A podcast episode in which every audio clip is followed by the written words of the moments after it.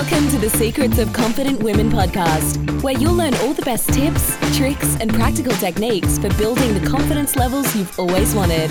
With inspiring interviews, real life examples, and game changing insights, this podcast is for women who know that mastering the skill of confidence is one of the most important things they'll ever do.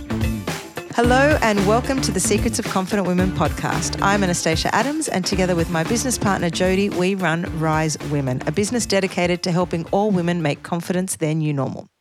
I'm so happy to be back behind the microphone because today I'll be speaking with an incredible expert who knows so much about a range of topics that every woman needs to know about.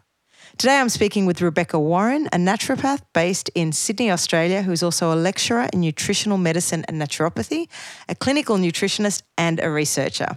Rebecca is passionate about anything to do with health, and I think her credentials are a testament to that passion. She graduated in the top 3% of her class. She has a master's in public health a Bachelor of Health Science majoring in complementary medicine, an advanced diploma in naturopathy, and a certificate for in remedial massage. She's also a member of the National Herbalists Association of Australia and has undertaken additional postgraduate training to be able to offer microscopic analysis and cellular health and body composition testing in her consultations, which just sounds so super cool. And she also has an incredible list of specialties that we know our listeners are going to love because Rebecca loves working with clients on digestive health, fatigue, weight loss, stress and mood imbalances, detoxification, hormonal imbalances, and nutritional guidance.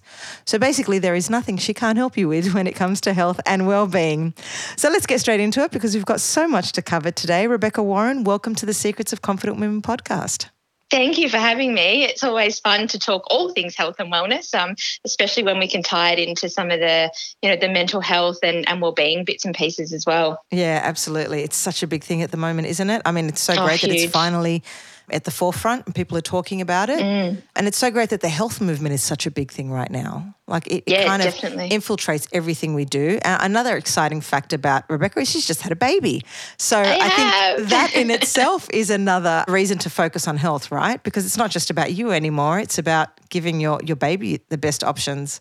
Yeah, definitely. And I think it's also for me as well, just being a role model too, you know, yeah. making sure that she grows up in an environment where you know, health is just something that she knows and experiences and, you know, doesn't really have to, I guess, think too hard about it. Yeah. It's just something that it's her way we of life. Do.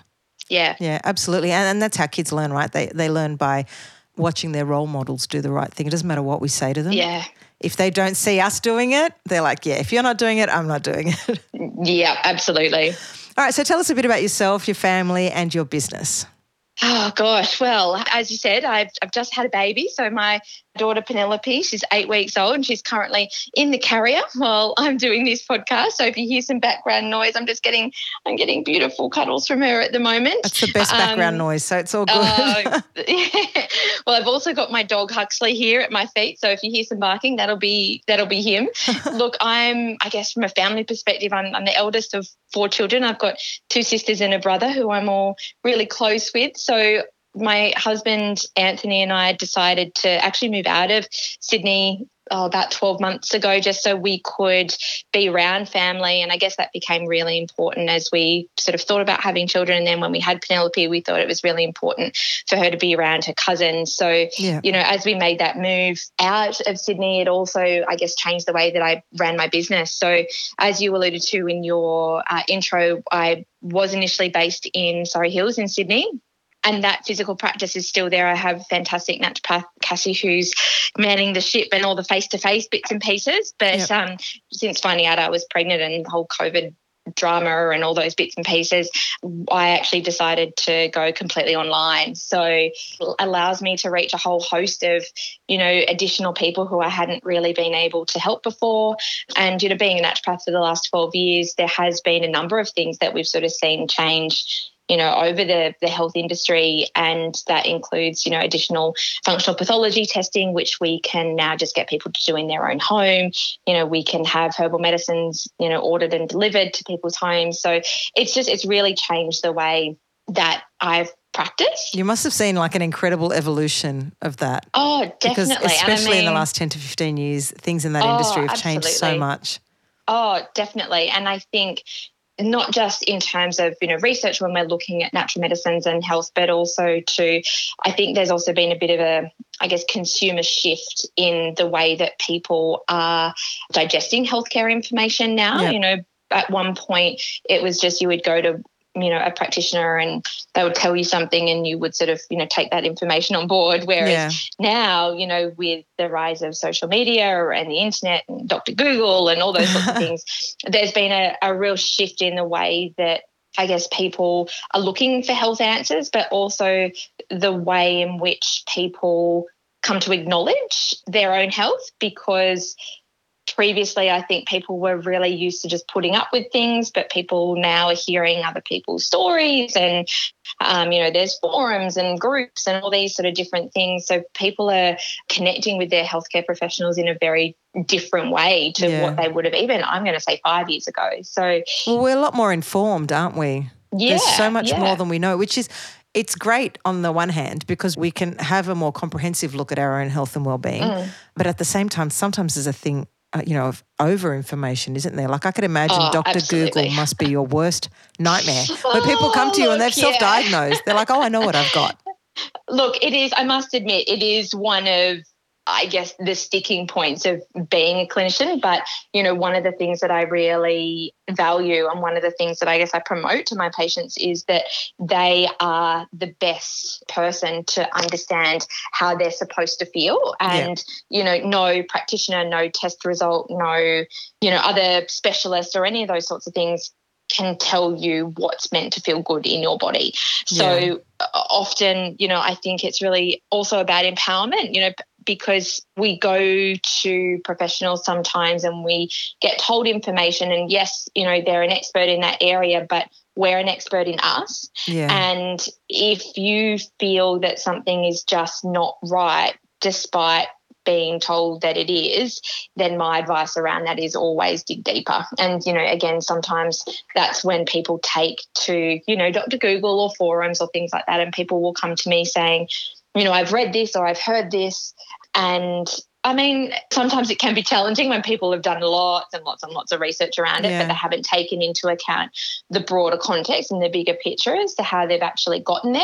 And things with like Google and, and any sort of search engine, it'll tell you what you want to hear, right? So you oh, can ask absolutely. the same question 10 different ways and you yeah. will get 10 different responses based on how you phrased your question. So Correct. it knows exactly what you're looking for, and depending on how you word it, you will get different answers. And I think yeah. you know, sometimes people forget this that the algorithm is yeah. what's giving you an answer, not it's not the truth. It's not a doctor That's in right. the back going, "Oh, oh, you've given me your symptoms. All right, here's what you've got." Yes, exactly. Yeah, for sure. And I think, you know, that's that's the thing. You know, I'm all for technology helping to inform yeah. us and, and form decisions. But I think we have to be careful with how much emphasis we place on the results that we get from yeah, because there are so many variables, right? Definitely. So many variables. Yeah. Yeah. And I, and I love what you said about it sitting with the person because the truth mm-hmm. is nobody knows how you feel. People have different tolerance no. levels. You mm-hmm. know, what what is it kills me with pain for you might be mm-hmm. nothing. It really is about dealing with each case by case basis, right? Like like Definitely. really looking into the patient individually rather than taking a broad overview of their symptoms or however they're feeling. Absolutely. And look, I mean, that's one of the reasons why I love being a naturopath so much is because, you know, in consultations, I have the luxury of sitting with someone for an hour and you know we dive into you know all the ins and outs and nooks and crannies of not just what they're experiencing but i guess i then can use my experience to determine how they got there yeah. so you know often uh, as an example i talk about you know the drivers behind constipation you know someone will you know present to the clinic saying oh i'm i'm constipated but you know that could be for one person dehydration for another person that could be lack of fiber for another person that could be stress for another person that could be hormones for another yeah. like i mean there are so many different drivers and the key thing is that if we don't address what that underlying driver is that person may not get well so that's why i've got you know a real gripe with some of these things that are coming out now about oh everyone must take fiber and everyone must take a probiotic and you must take this and well, it's well, treating oh, the symptoms you? but it's not really yeah. treating the cause is it Correct. unless you know yeah. the root cause of it you're not really That's treating right. anything you're just masking over what That's you can right. see on the outside yeah and i think you know as with anything in health or with anything in life, really. You know, the symptoms are a culmination of what's going on within the environment Yeah. for you. So you have to be very aware of the context and how you've arrived at that endpoint because, like I said, if you don't treat that main underlying driver, then you know nothing's going to change. I like that. That's a great way to get us going. Um, But I'm going to turn this around to you for a second. I'm going to ask you a couple of personal questions. Yeah, go for it. Tell me, what does confidence or being a confident woman mean to you? I have thought a lot about this and I was thinking about confidence and what does it actually mean? Because I guess for me, I've always thought about confidence as a feeling and something that I feel as opposed to something that you do, if that yeah. makes sense. Yep. But when I really thought about it, I think for me, confidence is being able to find the courage to do what you want to do. I think we have to kind of acknowledge as well that, you know, sometimes those things can be hard or they're really uncomfortable. And confidence doesn't always feel like, you know, you're six foot tall striding through a room, you know, and having everyone sort of listen to what you're saying. You know, it might actually feel a bit weird or it might feel uncomfortable. But for me, confidence is trusting that you will be able to get through that particular situation, no matter how it actually feels. Yeah. Like a deep sense of self belief. Because you're right, confidence isn't always loud. And there's this no. misconception that confidence is it's brash and it's loud and it's, you know, really visible. And sometimes those people, they're not confident. They're masking No, something. Whereas the people who yeah. are quietly confident and have this really kind of strong self belief, Mm. they can manage it. They don't need to yell and scream. They don't need to, you know, stand really tall and make sure that everyone can see them. They just have Yeah. this quiet little, you know, it's a super cool fly under the radar. I know what I'm doing. I've got this. It's a very Yeah. different concept of confidence, I think. Yeah, definitely. And I, I agree with that wholeheartedly. I think, you know, it is, it's about just sitting in that space. And as long as you know that you're going to be okay, Yeah. that's all that matters. Yeah, absolutely. So when are you the most confident version of yourself? Yeah, this again, I, I did think about this question as well because I thought, God, when am I? When I'm so glad my does- questions made you think. they really did. Excellent. Yeah. And I guess, you know, it depends because, you know, I, I think I probably have to take a step back Yep. to sort of explain that because for me, I'm always really trying to live a life where I'm a consistent version of myself in all areas of my life. Yep. Because I guess, you know, at one point I was juggling, you know, Rebecca the naturopath with Rebecca the friend and Rebecca the partner and the Yeah. researcher and the daughter and the sister. And it just actually got quite exhausting, I guess, emotionally when I constantly had to think about what version Yes. I was being. Yeah. Um, so for me, I had to sort of take a bit of a deep dive and do some personal development stuff around who I was just being Rebecca and Mm. what did that look like. So when I can be in that state, then I can be in, I guess, more a sense of sort of flow. And that then allows me to be, I guess, confident across the board. Because you know what that version looks like, right? Yeah. You're not trying to please anyone. You're not trying to No. put on some sort of a facade for a certain group or a certain person. You are just who you are. Yeah, and you know, I mean, that's not to say that I don't wobble. You know, Yeah. absolutely, I do, 100% in all of those areas. You know, am, Yeah. I, am I being the best friend? Am I being the best wife? You know, what should I do at work? But also, too, I think once I come back to that. I guess grounded version of myself and knowing what my values are and knowing what I stand for and knowing what I'm not going to put up with. I think that's a really important one for people. Where are your boundaries? That's when I'm probably the most confident version of myself because I guess I call the shots on what my life looks like. Yeah, definitely. And nobody knows you like you do, right? That's People right. think they know you and they may know different versions of you and different elements of you because with Yeah. friends you might be one way, with family you might be another way. And I think we all experience this. Um, You kind of flick switches. Yeah. Even amongst yeah. like friend groups or amongst family groups, there's different Mm. versions. But I think when you are your most authentic version and you're like, this is who I am, these are my values, you know, these are my beliefs, this is my ethic, my work ethic, my play ethic, Yeah. whatever, you can't go wrong with that. No, absolutely. Yeah, for sure. I I think that that puts you in a really powerful position because like I said you get to call the shots and you get to say what does and doesn't work for you. Yeah. But also it makes it a lot easier to let go of the garbage. Yeah. And I think from what I see with working with, you know, a, a lot of women, it's sometimes their confidence is rocked because they're constantly trying to people please. But if you can get to the point where you go, mm, actually, I don't care if you do that or not, yeah. then it doesn't impact you. You don't have to take responsibility for someone else's feelings or how they respond to something. You know that you've done the best thing for you that align with you. And that's the most important thing. Yeah, absolutely. I think that's so true. I think our confidence does suffer when we're trying to interact with people in a way that doesn't sit well with us and doesn't align well with our oh, values. Oh, absolutely. Because yeah. it takes so much more energy to do that. It's exhausting, it's coming, right? Oh, yeah. yeah. But it's coming from a place of should yes as opposed to can yeah. and you know it's one thing that i'm often saying to people and I, I approach this sort of through my research as well it's like well just because we can doesn't mean that we should. Yeah. And, you know, we, we can we can fill our diaries and we can hang out with all these different people and we can go to all these different work events for a particular reason, whether that's to be seen or to be liked or to be accepted or whatever it is. And look, none yeah. of those things are wrong.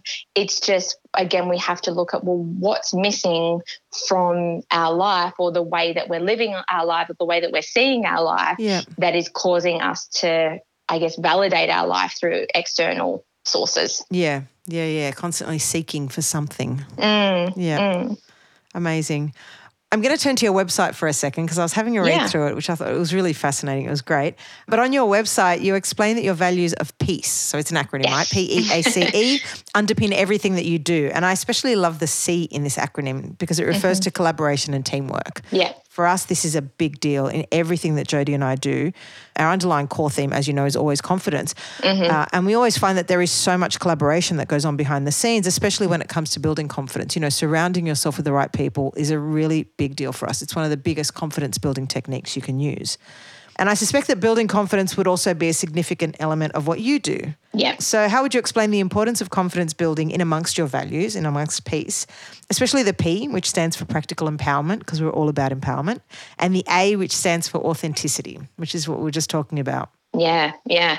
And I guess, look, I'll answer that question from a healthcare yep. perspective because I guess I do sort of wear two hats in terms of you know my naturopathic standpoint because I've I've got a research element that I do and then I've got the clinical practice element that I do. So for me, when it comes to confidence within individuals, I guess what I'm really trying to get them to understand is to listen and to trust their bodies. So, like I was alluding to before, you know, we are the best judge of what feels right for us.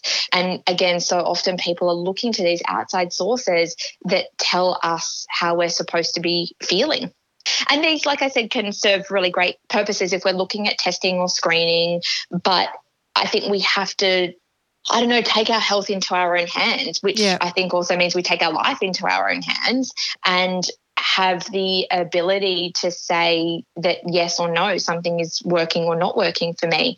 And again, a lot of women that I work with just don't have the confidence to it's not quite speaking up, but it's just to say what they want, you know. Also, too, if we you know start that you know the spiral of social media and what that does to yeah, to women and uh, their mental health and their physical health. We're led to believe that we should be feeling a certain way or shouldn't be feeling a certain way. Yes. and for me it's all about i guess trying to teach women or teach people in general that I guess they don't have to conform to that status quo. They're they're yeah. okay and they're able to look in and go, well, wait, what is it that I actually want? What do I actually want to be feeling? Do I have to be juggling all those balls? Well, yeah. probably not.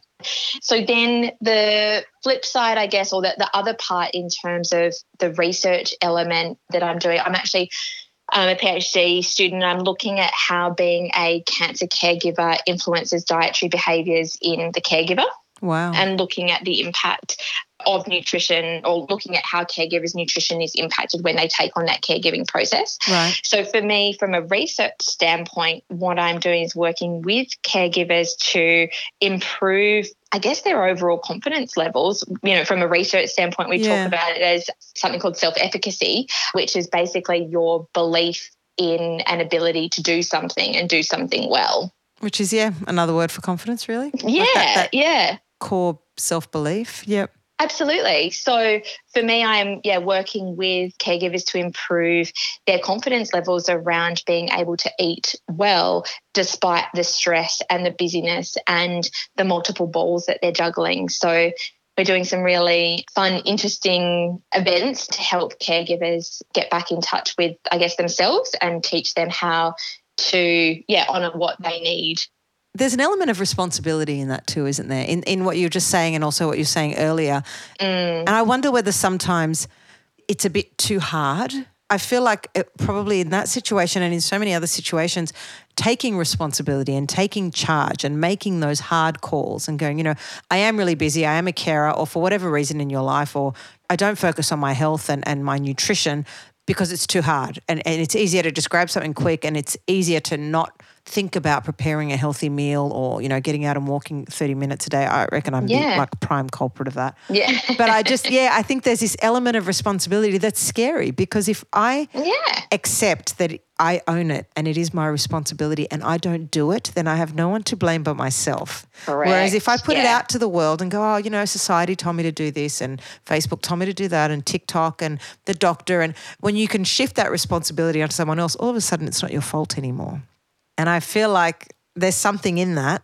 Yeah, for sure. Like I'm I'm big on responsibility. I think, you know, if we don't take responsibility, then we don't give ourselves access to the full range of power that we have to change our lives. You know, I it, yeah. it breaks my heart when I see, you know, all these people that just are constantly palming off, you know, their health and their life to outside sources. It's like, yeah. oh, I can't because, I can't because. Mm, well, okay, you, you can. not but you could. yeah, yeah. you could do something different. It doesn't have to be this huge, big, life changing thing. It could just be, you know, one tiny thing, you know, yeah. it's just one little step, another little step, another little step. That's the pathway to success, right? We talk about this all yeah, the time absolutely. as well. You yeah. set yourself a huge goal and it just seems unachievable, overwhelming. Mm. It's just mm. too hard. So you will always yeah. palm it off. But if you set tiny little you know, chunk steps, little ones that yeah. are achievable, you don't realize mm. how far you've gotten until you kind of look back and you go, oh, I've had a hundred little steps behind me. As one yeah. step, it would have seemed massive. Yeah. But little steps are definitely more achievable. And I think we're probably, as human beings, more likely to take responsibility and be accountable for smaller steps. It's not as scary. Well, that's right. It doesn't seem as daunting, yeah. I think. But I think just to, I guess, play devil's advocate a little bit here, I think we're very likely to want to take responsibility for the good things. Yes. But we're, we're not very good at taking responsibility for the not so good things. Because we don't um, want to admit that we've failed. No, it's a human. It's a, it's a human. You know, a tendency to just we don't. I don't want to say that I've failed at something. Yeah. I want to be a winner all the time. And thank yeah. you, social media, for kind of promoting that. Right? We yeah. want to push all our wins out there, and even mm. our fails we promote them as wins. Oh, I, you know. I, I, failed at this, but look what I learned. Like we, yeah. we really, really are not comfortable. I think as humans and particularly as women, we mm. are not comfortable at putting our failures out there and showing people where we went wrong and where yeah. maybe we didn't learn or, or we didn't end up with a win at the end. And it's hard to yeah. do that because it means that you're vulnerable. Well, exactly. And I think it's uncomfortable for a yeah. lot of people as well. So I think the more comfortable we can get with being uncomfortable, yeah. I think that is, you know, really a bit of a superpower because for me, I tend to think of discomfort as somewhere we get uncomfortable or we experience discomfort because we've never been in that place before. Yes. And if we've never been in that place before, then that means we're doing something new. And if we're doing something new, it means we're breaking new ground. Yes. So for me, that's sort of the trick that I use to spin those things around in my mind when I'm feeling really uncomfortable about something. I kind of then sit with, okay, well, right, I'm about to do something really. Why am I or, here? Yeah. Yeah. And once we can, or once for me, I can identify them, I'm about to do something new, and that means that I'm growing. Yeah. Then automatically that makes it seem less scary. Yeah, absolutely. Because you can see the, the positive spin on it, right? You're like, oh, okay. Yeah. It's scary, yeah. but I'm good. I've got this. Yeah. And I think also, too, sometimes we just have to acknowledge that things are really hard or yeah. really scary, or you really, really don't want to do something. But that's okay. You know, if there's a really challenging conversation, you just need to I guess, you know, well, for me, I just say to myself, this is a really tough conversation. I really don't want to have this. And I know I'm it. not going to enjoy it. Yeah. Exactly. But it's yeah. like, you know what? Suck it up. Let's just get through this because it's going to be over in an hour, you know? Yeah. Like, and when you have that placement, I think with yourself in the beginning and you acknowledge what it is, mm. it is less daunting because you're like, all right, yeah. it's out in the open. Yes, this is going to be scary. Yes, it may be uncomfortable. Mm. The outcome mm. may not even be what I want it to be. Yeah. But sometimes I think we're more scared of the unknown. Yeah, like just following on from that, I think sometimes we just get too attached to the outcome yes. as opposed to the doing part. We get attached, especially I see a lot of women, it's about the ticker box. And look, yeah. I'm 100% guilty of it as well. I like ticking boxes. I like, you know, if yeah. I do a to do list, I like being able to highlight them off so I Me can too. see how much that I've achieved. you know, yeah. I totally get that. And I am so one of those women. But also, too, I think we don't serve ourselves in the greatest way when we judge ourselves based on how many boxes we tick. Yeah because then we miss the value of the process.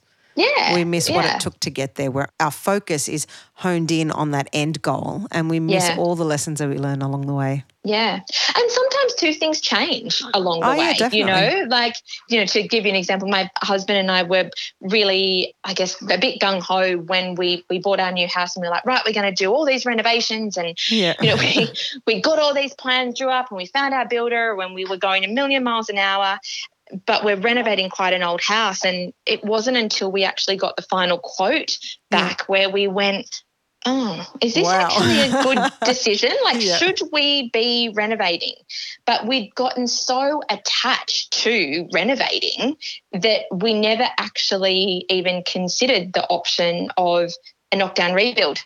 Oh, right. Okay. Yeah. So, like, we, we definitely are, are living where we want to live and we love the block that we're on, but yeah. we just never thought of because you were focused on the end goal. We were right? so attached to the end goal of what this renovation was going to look like.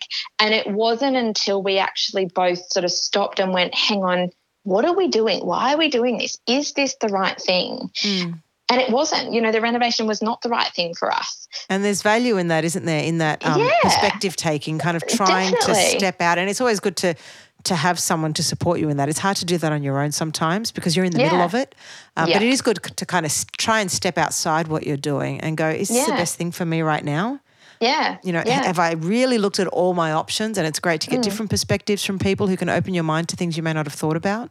Yeah. And also, too, I think sometimes it's just asking yourself the question of how is this actually serving me? Yeah. Is this getting me you know, closer to a better version of myself? Or is this getting me closer to whatever it is that you're trying to achieve? You know, like I yeah. think sometimes we actually have to check in with ourselves. And if we don't allow time and space for that, yeah. then we do, we get caught up in, as I said, that end goal of ticking the box and, you know, moving to the next thing, mm. as opposed to really identifying if it's the right thing for us. Yeah. And that takes brutal honesty, doesn't it? Oh, it does. You can't just look around and go, oh, look at my, you know, I've got pretty pen and paper and I'm writing down a list that would look good yeah. if it was Instagrammed. It takes yeah. brutal honesty to kind of look inside and go, is this really what I want? And courage. Correct. I think mm. courage is a huge thing because I think that sort of mentality can be applied to relationships it can yeah. be applied to your health it can be applied to your career it can be you know applied to pretty much anything yeah. i think we've got to get really honest with ourselves and i think that's a really big confidence building tool as well because when you know what's right for you, yeah. your energy and your whole demeanor just completely shifts because you're now operating from a place of authenticity and that firm foundation that is right for you. Like it yeah. feels right yeah. for you. Which means no one can to, stray you from your path. Absolutely. Yeah. It means you're rock solid. Yeah. So I think you got to get really solid in what you stand for and what you want because then you're unshakable. Yeah. I love that. Sorry, that was a total deviation. No, I love it. It's awesome. That's what these conversations are about. It's about seeing yeah. where it'll take us. Yeah. Um, but I'd love to go back to your naturopathy for a sec because yeah. I know that it's been a part of your life since you were a little girl. And I read on your website you were first introduced to it at a very young age when your mum used natural remedies to treat your eczema, right? That's right. Yeah. So it's evident Yeah. that this line of work is a passion for you and it drives and motivates you every day. And I'm sure throughout, you know, many, many years of working with clients, you've connected with so many women who have come to you for help at different stages in their lives. So this is a confidence podcast. And I'm curious to know, are there any trends that you've seen or that you've noticed with your clients when it comes to how they relate to their health and well-being and their confidence levels? Like, why do you think there's such a strong connection between state of mind and state of body? I think it comes back to that, um, like we were saying just earlier about being authentic, because when you feel good, you, I don't want to say do good, but you approach your life in a completely different way. You've got more zest for life. There's, there's a flow. Things come more easily to you Yeah. um, when you're feeling good. a different um, energy, yeah? Yeah, but I think the thing to just be mindful of, and you touched on this at the beginning, is you know that flip side of remembering how powerful our mind can be. Because in some instances, we're coming from a place of push as opposed to flow, and Yeah. we we come from a thinking space instead of a feeling space. Where we get caught on maybe it's an outcome, and you know our mind pushes us into thinking a particular way. So for people with health, for instance, it might be that no, no, everything's fine. You know, I'm just getting old, or, you know, I'm a mum. Of course, I'm supposed to be tired, Yeah. or I've been through X, Y, and Z. So this is what I have to suffer with as a result, or, you know, We the big settle. thing that I. Yeah, yeah, Yeah. it is. It's it's really settling, Yeah. and you know I see it in people also too who have chronic disease. You know, they essentially become their disease. It's, you know, I can't because I've got diabetes. I can't because I've got, They you know, use it as their crutch. yeah, it Yeah. absolutely is for sure. And I think that can really be very debilitating for people's confidence levels because they hold themselves back from life because they become so attached to their disease. And like I've got a patient who has MS Yeah. and thankfully his was caught very, very early and he only had very mild symptoms. Yeah. He went through six neurologists Wow. getting sort of different opinions because he was just getting so much conflicting advice and getting so much negativity around like i think the third or the, the second or the third neurologist that he said that he saw basically said to him like you better start getting your wheelchair ready and he was Oh, like whoa God. whoa whoa whoa, whoa. Just completely, Um, like literally cuts you off at the knees. And it stops these people Yeah. from ever reaching their full potential because you're right, the, the Yeah. disease defines them. Yeah.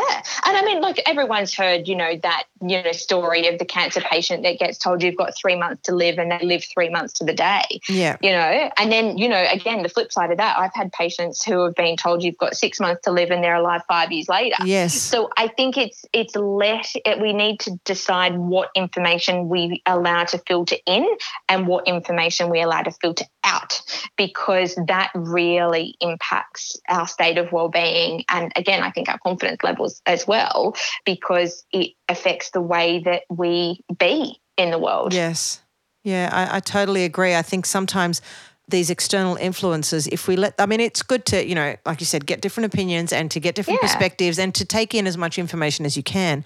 But when you let it infiltrate you, it almost becomes a self fulfilled prophecy. You go, well, if this is what they're yeah. saying I'm going to be, then everything I do drives towards that end point.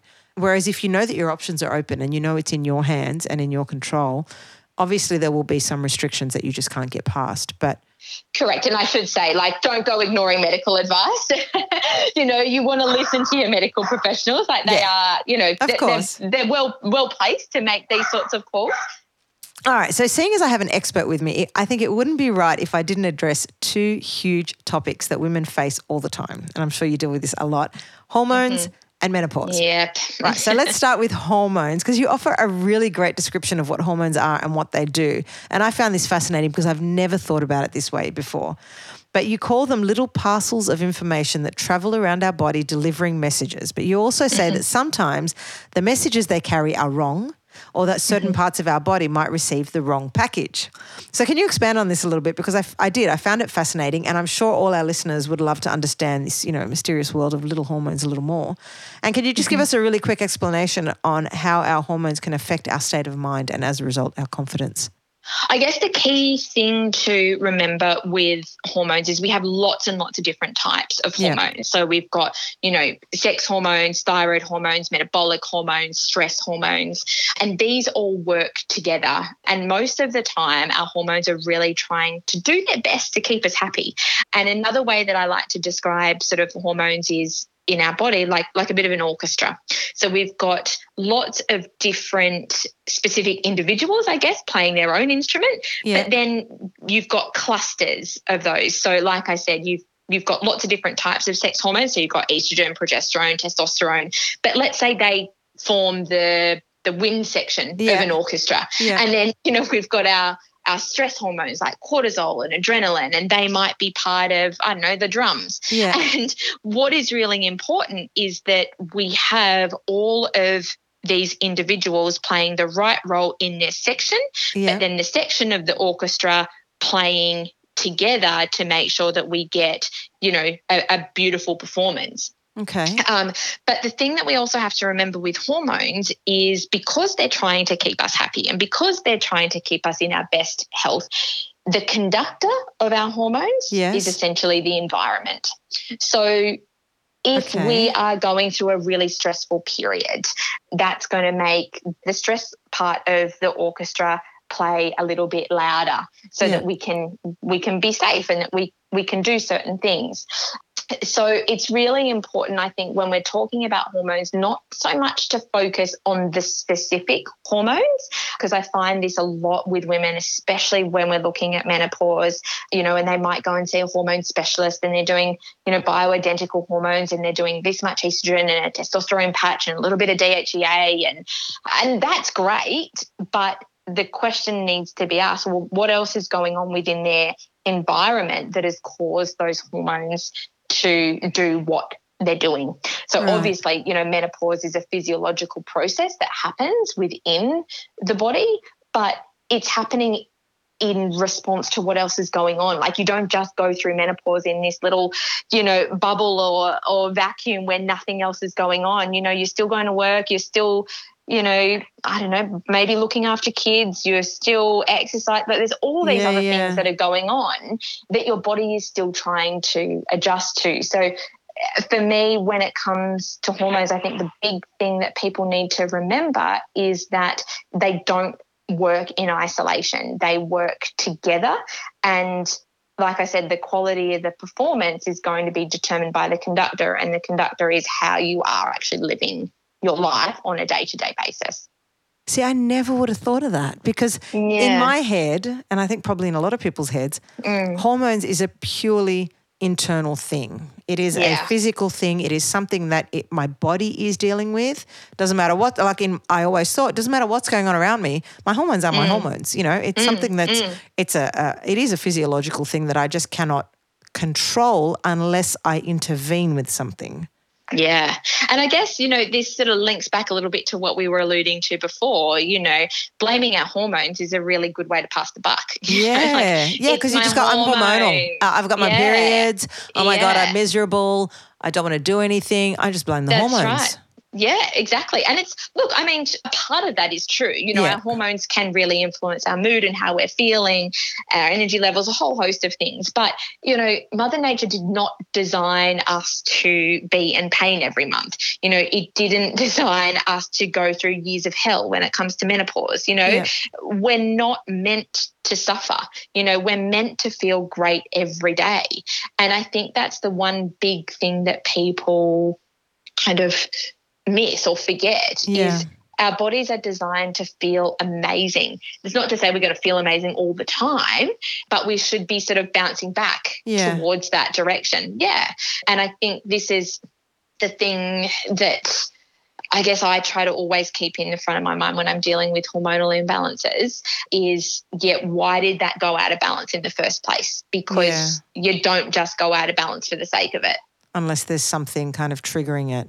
That's right. Yeah. That is fascinating because, yeah, I, like I said, I just would never have have thought about it that way. I always thought Mm. that, you know, and I think you're right. We do resign ourselves. We go, oh, it's that time of the month. I'm just going to resign myself to being a cranky woman this week. because my periods are playing up and I've got, you know, or, or I'm going through menopause. I'm just going to be miserable for five years. It's, it's just what it's going to be because we don't look outside of ourselves for solutions as well. We only look inside. And I think, you know, like we were talking about responsibility, like, Yeah. you know, we've got a responsibility in my mind is a double edged sword, right? You can take responsibility and blame your hormones, but you've also got to take responsibility for everything that happens with that. So if you're going to be cranky, you're going to be moody, you're going to be annoying to be around, you're not going to have, you know, fun and or find any joy, you're going to be miserable and miss out on so many amazing things in your Yeah. life. You have to take all of that if you're going to say, oh, well, it's my hormones. Well, then this is the consequence, right? That's right. Yeah. You know, the, the flip side to that is saying, well, yeah, my hormones are making me feel this way, but what are those things that I can do to help me feel better? Even, I guess, again, being mindful of the outcome, it's what can I do to just make me feel a bit better? And then you get a bit better and a bit better. Yeah. Because I think for Compounds. some people, yeah, for some people, I'm sure you've probably seen this as well. Like, unless people feel perfect, they go, well, what's what's the point? Yes. You know? And, and I think technology encourages this. Like I, I was talking to someone about this the other day, right? I remember being younger and you organized to go out with your friends, right? And, and you're 20 and Mm-hmm. Yeah. no mobile phones back then. You were, you know, you, were, you were like it if you had a phone. And we'd say we were going to be somewhere and we were there. And it Yeah. didn't matter how we were feeling or if we had our periods or if we were a bit off or a bit tired. We just went, well, I've made a commitment. I'm going to be there. Today, because we are all so accessible to each other, it's amazing the amount of times you get a message going, oh, you know what? I'm not feeling up to it today. And we just so easily dismiss what's going on in our lives based on the fact that we're a little bit off. And I think Mm. it's because technology enables this. Whereas 20 years ago, we didn't have that option to bow out. If you didn't show up, your friend was left there waiting. Yeah. And I just think it's made it easier for us to dismiss our responsibility and our accountability. Mm, yeah, accountability is a big one too, which Yeah. is I think slightly different to responsibility. Yeah. But yeah, I totally agree with you. Yeah, hundred percent. Crazy. All right, so onto the dreaded menopause, right? I'm almost 46. I think it's next week. I t- maybe this week even. I don't know. I'm turning 46. So it's not something that I'm dealing with just yet. I'm, I'm very lucky mm-hmm. in that respect, but I know it's not far off, right? It's coming, it's mm. somewhere on my horizon. And I also know many women who are either on the end of it, they've just finished, or they're just getting into it, or they're going through it right now. And look, I have to be honest, I'm a little bit terrified because I've heard the horror stories. I remember my mum going through it. There are just so many women who, you know, I've heard all these different things. I'm like, oh, I don't know if I'm up for that, but I know I can't avoid it. No, you can't avoid it. No, it's coming. I know it's coming. I'm trying to palm it off as long as I can, but when it arrives, there's nothing I can do about it. But look, we often talk about the fact that, you know, women's confidence levels are impacted at different turning points in their lives. And we say, you know, they're like catalysts, you know, finishing school for a young woman or having children or trying to get back into the workforce or a divorce. There are just so many scenarios. But I think one of the biggest might actually have to be menopause because I think women are scared of it. And I feel like this fear of the unknown, like we were saying before, um, will often impact our confidence because it makes us retreat into Yes. ourselves. You know, change can be so daunting. And I think sometimes this is where we lose ourselves. This is where our confidence suffers because when we face changes, we don't know how to handle them. So we just go, oh, I'm just not going to deal. I'm just going to internalize. So, from your experience and in your expert opinion, are there any tips or tricks that you can give us to help women navigate that, you know, that onset of menopause a little bit better and not let it impact that sense of self worth or self belief when they can feel it coming? And I'm listening Yeah. very carefully to this because I know it's coming. well, look, I think we need to sort of acknowledge that menopause is not a disease, you know, and it was interesting listening to you sort of talk about that. And I'm a big advocate. I listen very closely to people's language. yes. Tell me, what did I say?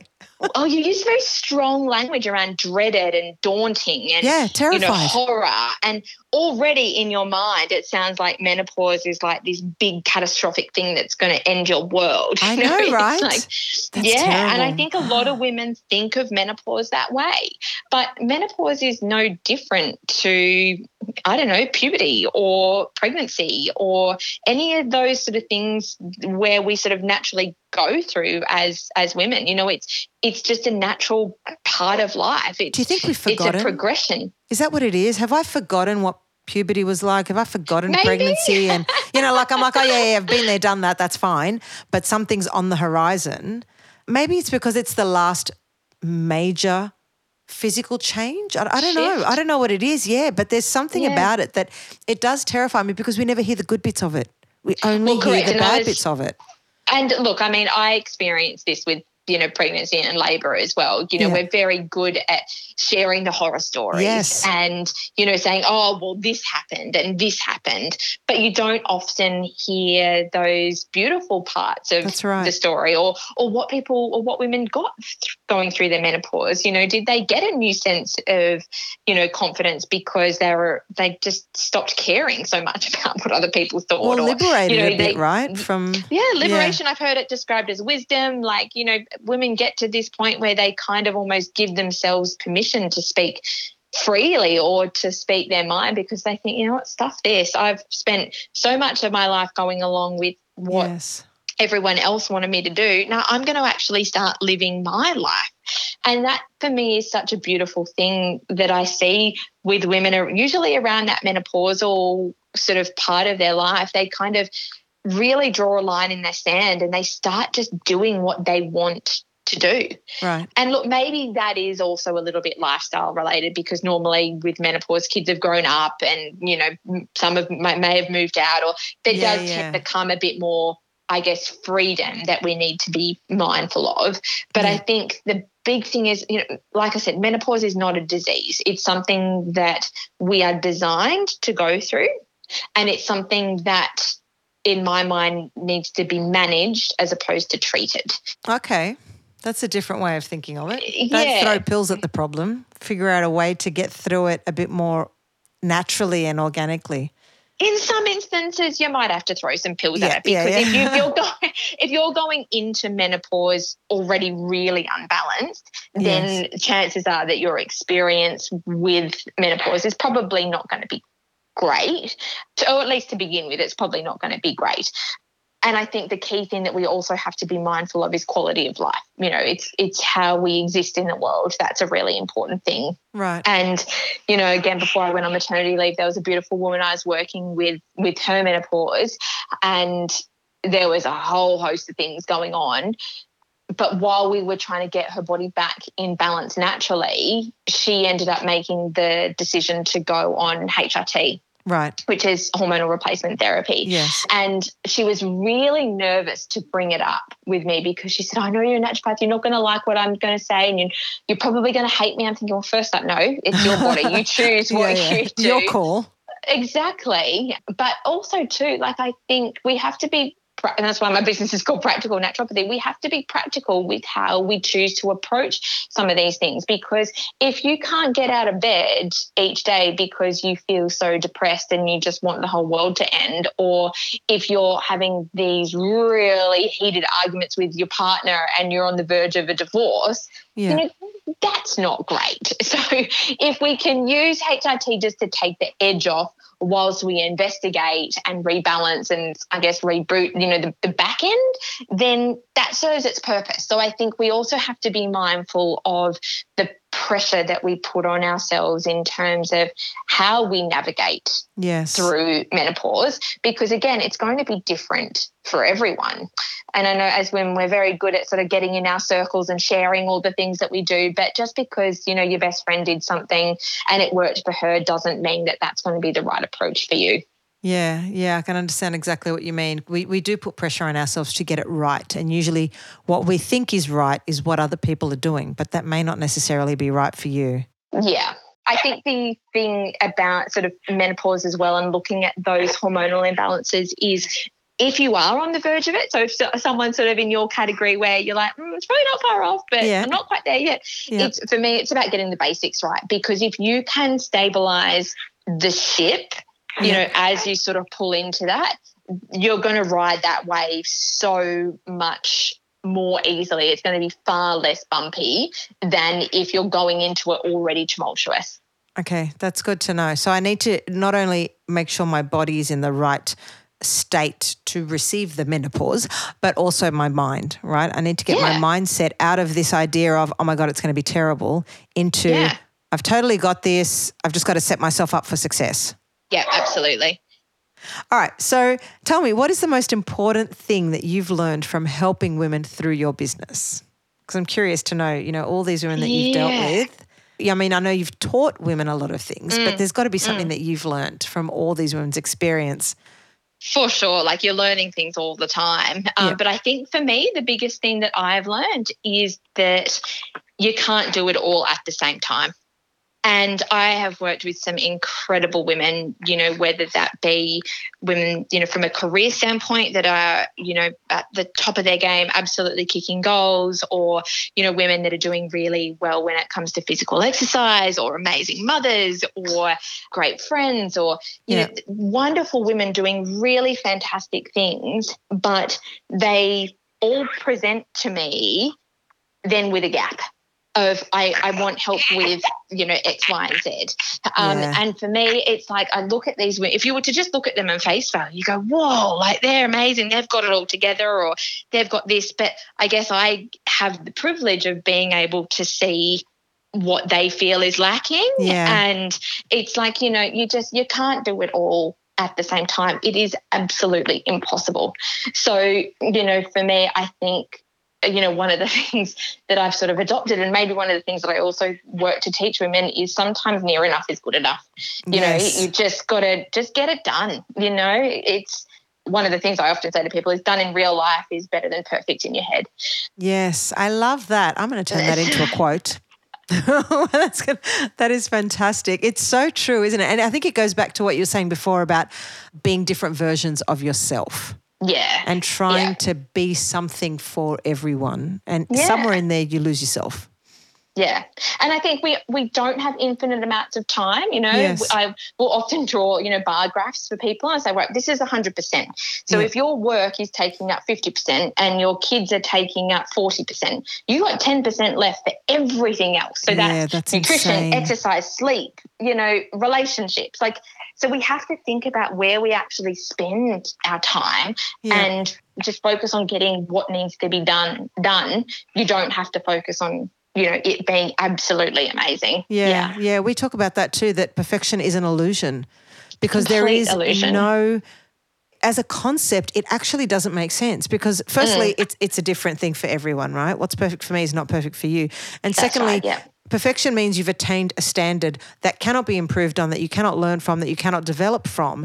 Yeah. And the fact is, we think we've reached perfection, but then there's always something else that we want to do. So, Yeah. in that pursuit of perfection, we just exhaust and destroy ourselves. I think it's too Oh, much, absolutely. and it's completely Yeah. unattainable. So it's like just a, a useless pursuit. Yeah. And then at the end, we Could feel not like agree more. yeah, we haven't done anything right. That's right. Because I would hate to see the bar graph of my life, honest to God. I think it would Maybe be like, you should do it. I know. The thought of it when you were saying that, I'm like, wow, I'd have like 110% in the car because that's where my life exists in the car, driving my children around. yeah, I- I, should be an Uber driver. I'd get paid for it at least. 60% at work and this and that. And, and I just reckon I'd be operating on like 350% right now. Well, I guess this is the thing, right? Like, if you were actually to bar graph that out and you were to look at, okay, well, this is the amount of time that I spend driving the kids around, Yeah. well, then it makes it really obvious. You go, well, duh, I can't do two hours of exercise a day, so I can't look. Oh, well, maybe you can, but it, it helps you rationalize Yeah. the way that things are because you go, well, duh, I've only got this much amount of time during my day. How am I holding myself accountable to these particular standards that are actually impossible to achieve? Yeah, that's right. And, and I find that there's this overlap thing as well, and Mm. especially with hybrid working now, because I've worked from home for a very long time, everything blurs together. So Yeah. my driving time actually it merges with my working time. You know, there's often Mm. times where I'll drive my daughter to a singing lesson or a dancing lesson, and rather than drive home and then drive back to go and get her, I'll sit in a car park and work. Yeah. So it all just blurs in on itself. So it is like I'm operating at 100%, but that 100% is 300% worth of stuff. yeah. And then we wonder why we're tired. Yes. Well, this is the, that's the trade off, right? If you're going to work at that level, then you can't have optimal amounts of energy. It, it's impossible. It's basic physics. You know, one of the things that I think it was Albert Einstein. It's his, his quote: "For every action, there's a reaction." yeah, exactly. Um, so if you're going to work that hard, you're also going to have to rest that hard yes. as well in order for things to stay in balance. So yeah. Absolutely. So tell me, what are the best resources that have helped you along the way to serve your clients and also for yourself? And is there anything that you can recommend for our listeners? You know, if they're worried about their hormones or the onset of menopause or anything at all, you know, even if they just want to improve their overall health and well-being, is there anything in particular that you use or that, you know, you've recommended to your clients that you think is great for women in general? Yeah, look, I'm a big fan of firstly getting to know where we're starting from. Where is our baseline? Where are we moving from? So, one of the things that I often do for women is salivary hormone testing. Oh, what's that?